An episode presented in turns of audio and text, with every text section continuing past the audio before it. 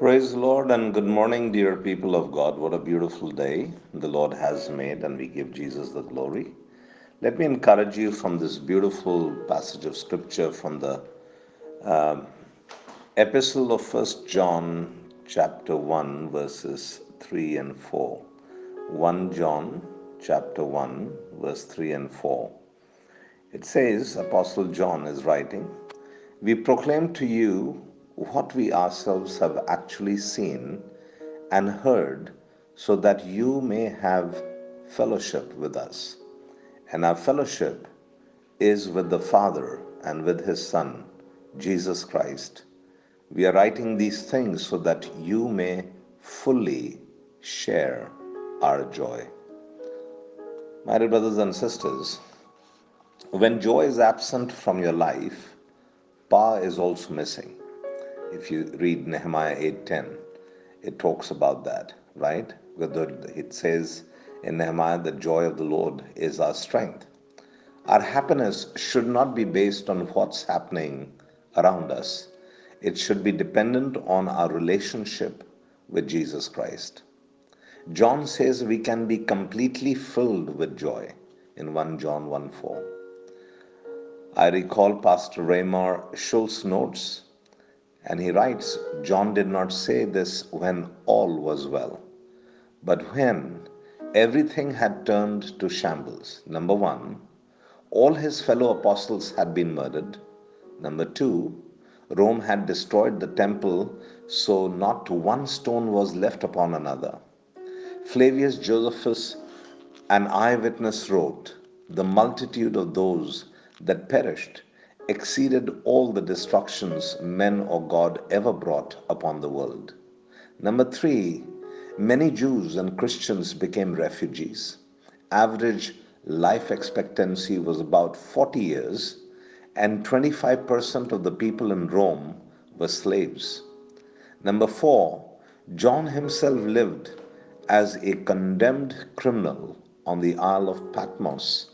He had no earthly comforts no assurance of living another day. When the cup of misery was full, God commissioned him to show the world the absolute power and triumph of Christianity over everything. And John's writings, in reference to our daily walk, put a capstone on all that heaven intended to reveal in the Word.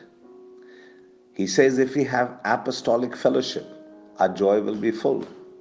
You do not need pleasant circumstances for this to happen.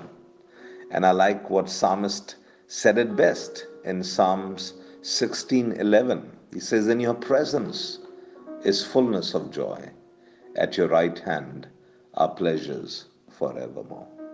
My dear brothers and sisters, all the apostles of Christ were martyred, barring John, who was also persecuted. Let me remind you that they wrote out of their dungeons, they wrote out of their isolations and solitude and pain and suffering, but yet they exemplified the power of overcoming sorrow, the power of overcoming their circumstances by having fellowship with the presence of God. And that caused them to be joyful.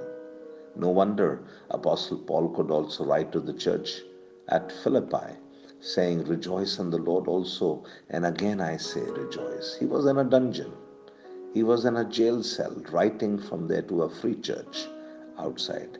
Rejoice in the Lord also. And again I say, Rejoice. So, expect great things from God, right? But attempt greater things for God.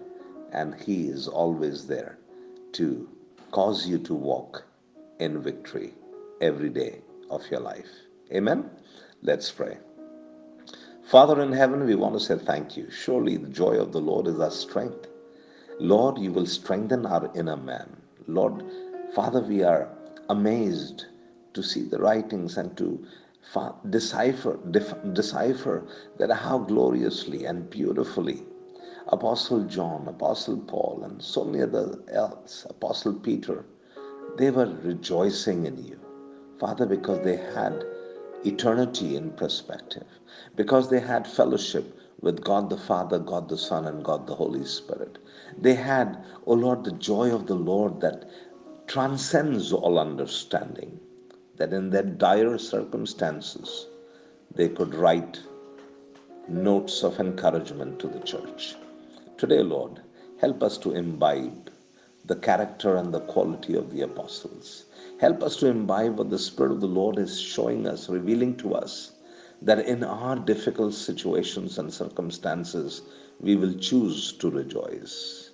This is the day that the Lord has made. We will rejoice and be glad in it. Abba, Father, give us the grace.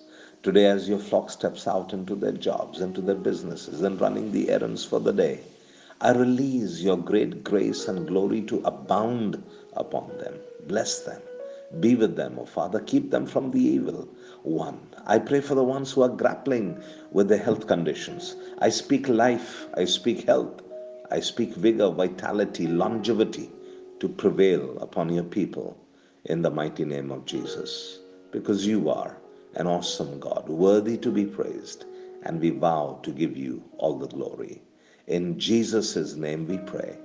Amen and amen. God bless you, dear people of God. Have a great, big, wonderful day ahead of you.